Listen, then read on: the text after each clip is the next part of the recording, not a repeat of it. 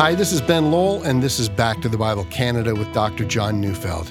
Well, we're continuing our series, The Ten Commandments, today with a message called Murder. So let's turn in our Bibles to Exodus chapter 20, verse 13, as we join Dr. Neufeld now.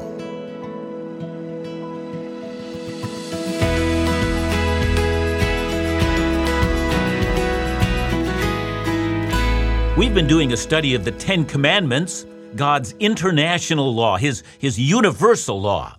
Today we'll be studying the sixth command, which is very simple. It's only four words You shall not murder. Now, what's interesting about this command is how widely misunderstood this command has become. You know, a wider part of the culture believes that this command says, Thou shalt not kill. At least that's how the command was translated in the old King James Bible. But that's actually a mistranslation, and a mistranslation so widely perpetuated that this command has been used in ways in which it was never intended. You know, the Hebrew word is the word ratzach, and it refers to what we would call homicide or murder, rather than the generalized word for killing. And so this verse can't be used to prohibit the killing of animals, or a verse against capital punishment, or even a verse against going to war. So if you want to hear what the Bible says about those themes, you have to go to other places. This command very specifically relates to murder. And this is interesting because, as you might know, of the Ten Commandments, only the sixth and the eighth are commands that you will find in most countries' criminal code. That is, the command not to murder and the command not to steal are considered criminal matters.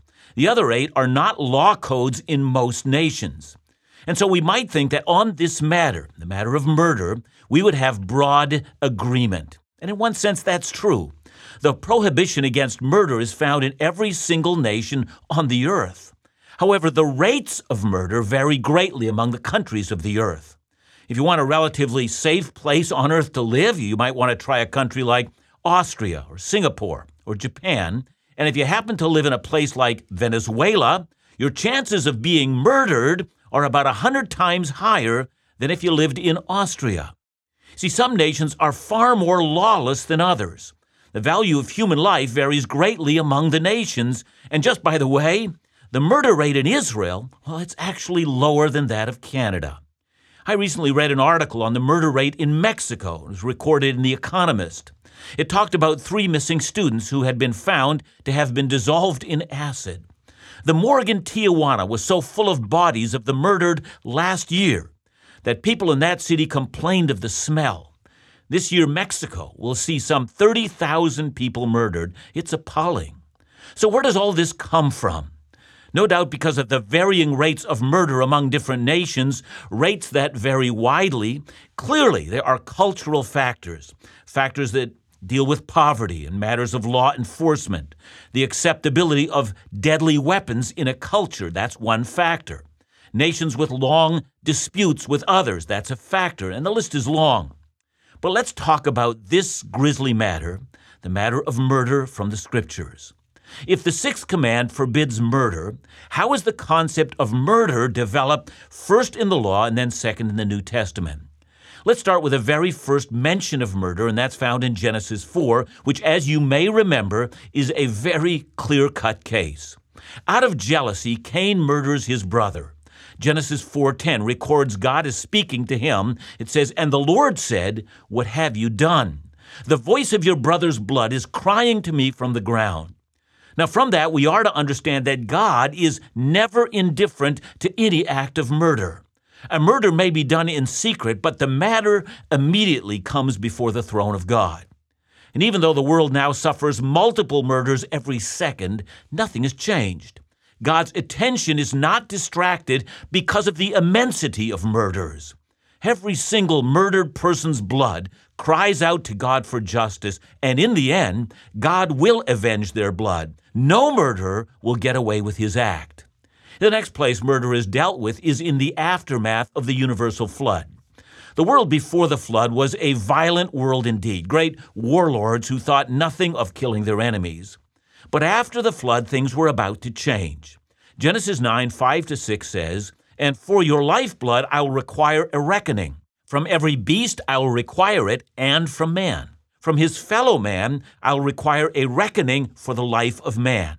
Whoever sheds the blood of man, by man shall his blood be shed, for God made man in his own image. That is to say, God views the murder of human beings as different from the taking of all other life. Human beings alone are made uniquely in the image of God, and therefore, in order to emphasize the gravity of taking of human life, God mandates the death penalty for the taking of human life. Now, to this command, there are a number of responses. Uh, the one side of the debate argues that the Bible demands that the death penalty be the law of nations. And that side will normally point out that this law found in Genesis 9 is a law that was given before God chose the Jewish people and made them his own. And so we can't argue that capital punishment was only given to the nation of Israel. This, they argue, is a case for a universal law. And by the way, that's a fairly strong case. But there are others who are going to argue that the law of love in Christ and the redemption that's offered no longer makes this a necessity. Uh, regardless of how you come out, I simply take this under advisement and we simply take note of it. But let's move on, all the way to Leviticus 24, verses 21 to 22. There we have the law applied to Israel. It says, Whoever kills an animal shall make it good, and whoever kills a person shall be put to death. You shall have the same rule for the sojourner and for the native, for I am the Lord your God. Now, in this context, the killing of an animal is not killing an animal for food. It's, it's killing your neighbor's animal, his ox or his sheep. So if you do that, says the law, you're going to be liable for the cost of that animal. But if you take a human life, you can't assess a cost. You forfeit your own life in such a case. But as we know, the matter is complicated. When people murder people, it's not always easy to ascertain who the murderer is. Sometimes, as is true all over the world, the wrong person is apprehended and convicted. And because of the corruption that can exist in, you know, in police forces, it's also possible for a horrible complicity to develop. And this doesn't surprise Christians. We know that the world is desperately fallen, and evil compounds into ever greater degrees of evil. If we allow for the death penalty, we might expect then that a great many innocent people will be put to death. And so the law of God over Israel mediates this. So I'm reading Numbers 33, verse 30. It says, If anyone kills a person, the murderer shall be put to death on the evidence of witnesses. But no person shall be put to death on the testimony of one witness. You know, in short, the Old Testament law did not allow a person to receive the death penalty on the basis of circumstantial evidence. The murder must have been witnessed by at least two witnesses. And I need to interject here that, that in our modern world, in those states that have the death penalty, well, that's often not the case. See, a great many people on death row are given the death penalty on the basis of what we call circumstantial evidence. And that consists of things like motive and opportunity and means to commit the crime. So, don't you see, this kind of the application of a death penalty would never have been permitted in the Old Testament. You know, in our day, two prominent U.S. lawyers, one Peter Neufeld, and by the way, that's no relation to me, and another Barry Scheck, formed an organization called the Innocence Project. In consequence of their work, especially making use of DNA evidence, Neufeld and Scheck have found numerous people on death row who could not have committed the crime. At present, they've managed to procure over 360 such exonerations, and because of that, have managed to find over 150 people who were actually guilty of the crime. Now, I might argue that, that DNA evidence would amount to the same as the two witnesses that the Old Testament requires, and, and that may well be. But one thing remains clear. The Old Testament required a higher degree of certainty in a capital crime than it did in all other crimes. It did this because the taking of an innocent life, even the risk of taking it, was considered abhorrent. But what if two witnesses conspire against an innocent man? What then? Well, Deuteronomy 19 speaks of that issue. Verse 16 begins with the sentence If a malicious witness arises to accuse a person of wrongdoing. Then it gives the rules of evidence and the rules of ascertaining whether a witness was to be believed. But what if it was found that the witness had lied deliberately? What do you do then? Well, verse 19 says, Then you shall do to him as he meant to do to his brother. That is, if you give false testimony in a murder trial, you will be subject to the death penalty. Now, from that, we see how seriously the Old Testament law treats the matter of human life. Human life is in the image of God.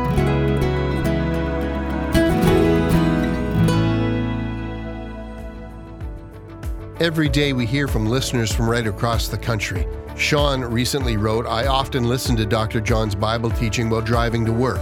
It's given me great insights into God's message to his people. Back to the Bible Canada is indeed an inspiration. Well, we're so grateful for messages just like these, but they only happen because of your partnership in making Bible teaching you can trust available to as many people in as many places in as many ways as possible. One way we want to do that this month is by sending you our free combo CD series called Joy in Tough Times. Five messages from Dr. John and five Laugh Again episodes to encourage you and to remind you of where confident joy is really found. So just call us today for your free copy of Joy in Tough Times by calling 1 800 663 2425 or by visiting backtothebible.ca.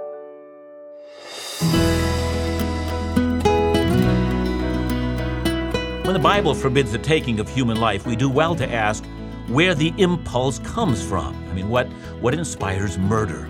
And Jesus spoke of that, and it's recorded in John 8 44. You know, the context is a part of a debate he was having with the religious teachers, and in the debate, Jesus exposes them. He tells them he knows that they are seeking to kill him, and they deny it, but he's right. They are seeking to kill him, and then he exposes their motives. He says, You are of your father the devil, and your will is to do your father's desires. He was a murderer from the beginning. See, all murder is inspired of Satan. Murder is a satanic act. Murder is always, without exception, profoundly evil. But here a great many of us misunderstand. We know that murder does happen, yet it does happen rarely. By far, the majority of people do not murder anyone, nor will they be murdered. I mean, even the most violent places on earth, the majority of people are not murdered. You know, it's for that reason that many of us feel that the sixth command is, you know, it's one that we can easily keep. But let's stop for a moment. You know, Jesus spoke directly to this command, and it's recorded in Matthew 5 21 and 22. You know, there he says, You have heard that it was said to those of old, You shall not murder, and whoever murders will be liable to judgment. But I say to you that everyone who is angry with his brother will be liable to judgment. Whoever insults his brother will be liable to the council, and whoever says, You fool, will be liable to the hell of fire. Now, why does Jesus say this? I mean, how can he possibly equate the act of anger and even name calling, in which we consign someone to the status of fool, how can that be equivalent in some sense to murder? I mean, anger may be one thing, but murder, actually carrying out the act of anger, seems far more severe. I mean, common sense tells us that's so. And to be sure, Jesus was not arguing that earthly courts should make anger a part of their criminal justice system. And neither was he saying that anger is as bad as the act of physical murder. I mean, after all, you might be angry with someone and repent later and seek reconciliation. But when you when you murder someone, I mean, you don't get reconciled. The damage can't be repaired. Okay. So, how can anger, even hatred, be compared to murder? You know, in this matter, I, am led to something that John Calvin once said. He said, See whether you can be angry against your brother without burning in desire to hurt him. Now, common experience in this matter tells us he, he's right in that. But let's go one step further. Do you remember the first murder? I mean, Cain kills his brother Abel. How did that happen? Well, it begins with jealousy, and then jealousy moves to anger. And then God confronts Cain, not at the moment of murder, but at the moment of anger. And in Genesis 4, verse 6, God says to Cain, Why are you angry? And then in the next verse, God says, If you do well, will you not be accepted? But if you do not do well, sin is crouching at the door. Its desire is contrary to you, but you must rule over it. That's an interesting passage because, you know, some Old Testament scholars have pointed out that this idea of sin crouching at the door, well, that was an image that ancient peoples in the Middle East would have found quite familiar. That is, because they understood that demons, evil gods, would crouch and they would wait to overpower people. But in Genesis, it's sin itself that is crouching. It's going to jump on Cain, it's going to overpower him. And the power of that sin lay in the contempt that Cain had for Abel.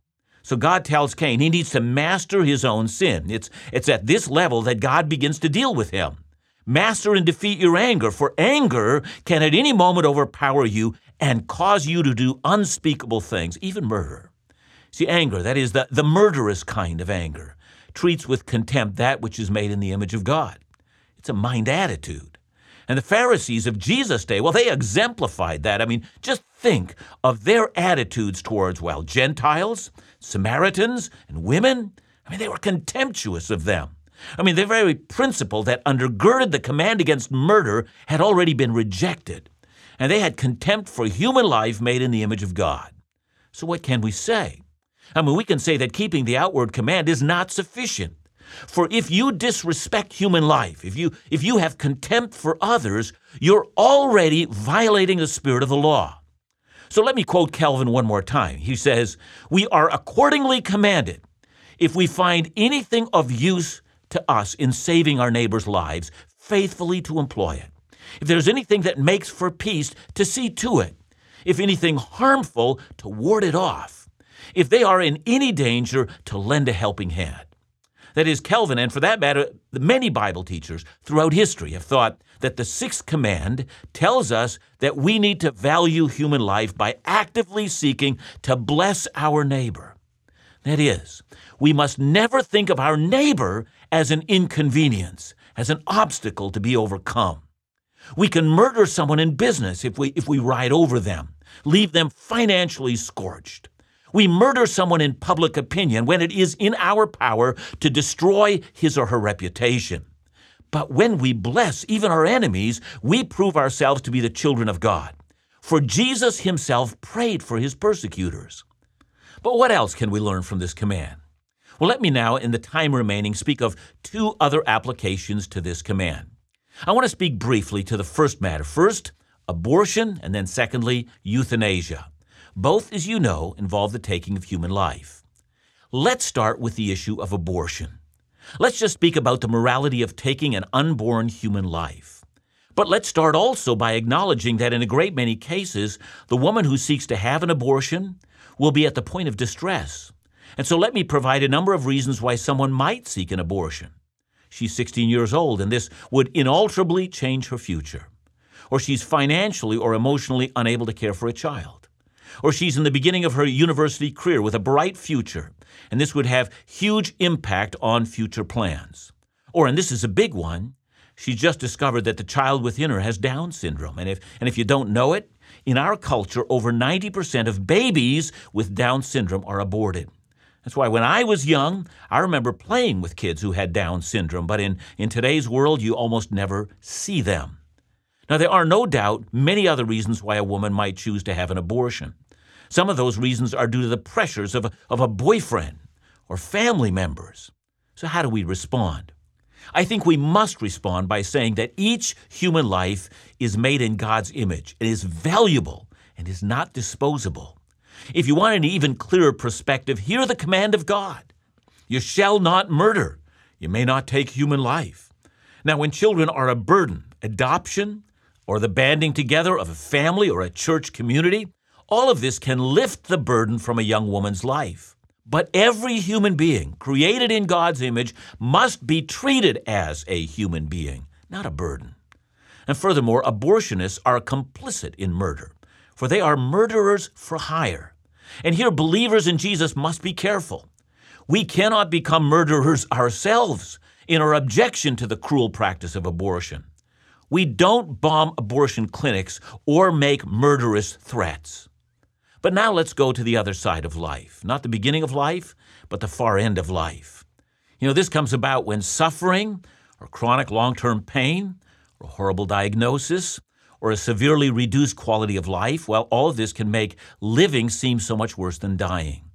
But even here, we may not take our own lives any more than we can take the life of another, for our lives are a gift from God. And I end this message by sharing my first impression of getting off an airplane and entering into the crowded streets of Hyderabad, India. I had never seen such a mass of humanity as I saw then. And I understood instinctively what people mean when they say there are just way too many of us. But then another thought came to my mind. Each one of these faces I saw were created in the image of God, were loved by God, had great worth. Each human being on those amazingly crowded streets, crowds that just never seemed to come to an end, each one had a soul. Each one was made with the capacity to know their Creator and suddenly I saw two conflicting viewpoints, both of which were alive in me. The one that they were image bearers of God, and the other that they were just too many. So, how to decide? The sixth command changes everything. Human lives are never disposable. Human lives are never just in our way. Human lives are valued by God. Human lives must be protected, for God has ordained that it should be so. We must cling to this word. You must not murder. And in that, see that in each human face is a face that bears the image of a God who loves them. John, as you were talking, you know, a, a mutual friend of ours who was a pastor came to mind, and his son was was killed, uh, was murdered in a violent crime, of which he really had no part in. And uh, this pastor uh, ended up meeting with the, the son's killer and forgiving him. Yeah.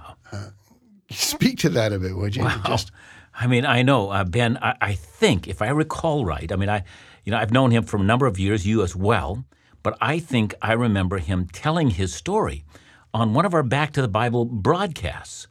And uh, he, he, just, uh, this, this kind of blows me away, this idea that, you know, somebody can be as vile as they are and take the life of your son.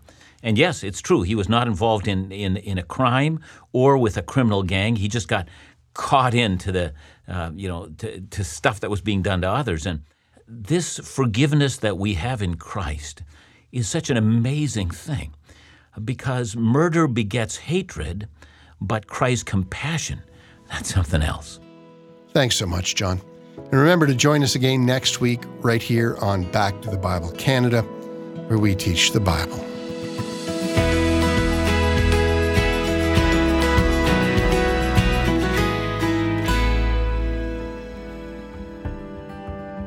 You may think that estate planning is only for the wealthy, but decisions about your home, family, your retirement, or even how you'd like to see your money used for ministry and for the kingdom, well, that's important. Back to the Bible Canada has partnered with Advisors with Purpose to help you start and discuss those important decisions. Their trained estate specialists are available to meet you by phone and provide you with the information to make the best decisions possible for you and your family. As a result of our partnership, Advisors with Purpose has made their services free and confidential to you alone, leaving you free from any obligation. So call them today to speak to an estate specialist today, call 1 866 336 3315. That's 1 866 336 3315 or visit advisorswithpurpose.ca for your free and confidential consult.